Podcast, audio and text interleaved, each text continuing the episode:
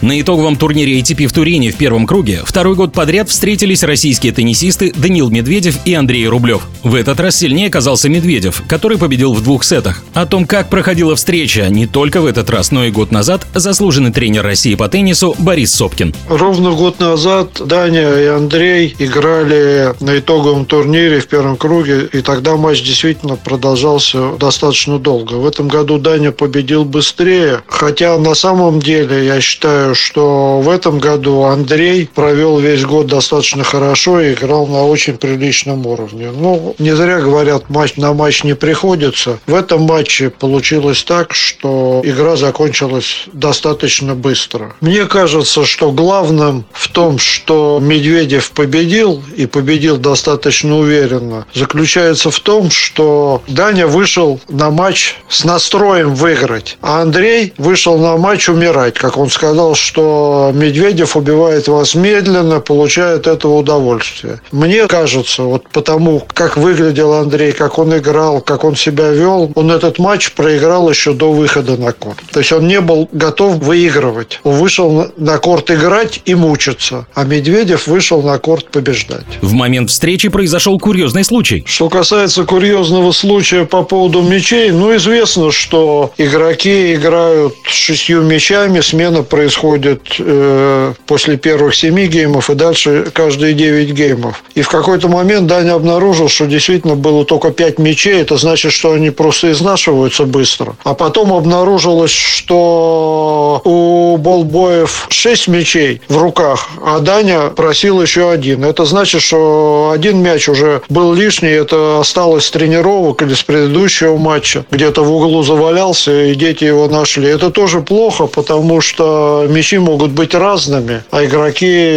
это очень хорошо чувствуют. Поэтому, когда мало мячей, плохо, когда много, это тоже плохо. Это говорит о том, что мяч чужой. Да, игроки чувствуют из этих мелочей, много иногда и складывается. О встрече россиян Медведева и Рублева на итоговом турнире ATP рассказал Борис Сопкин. Решающий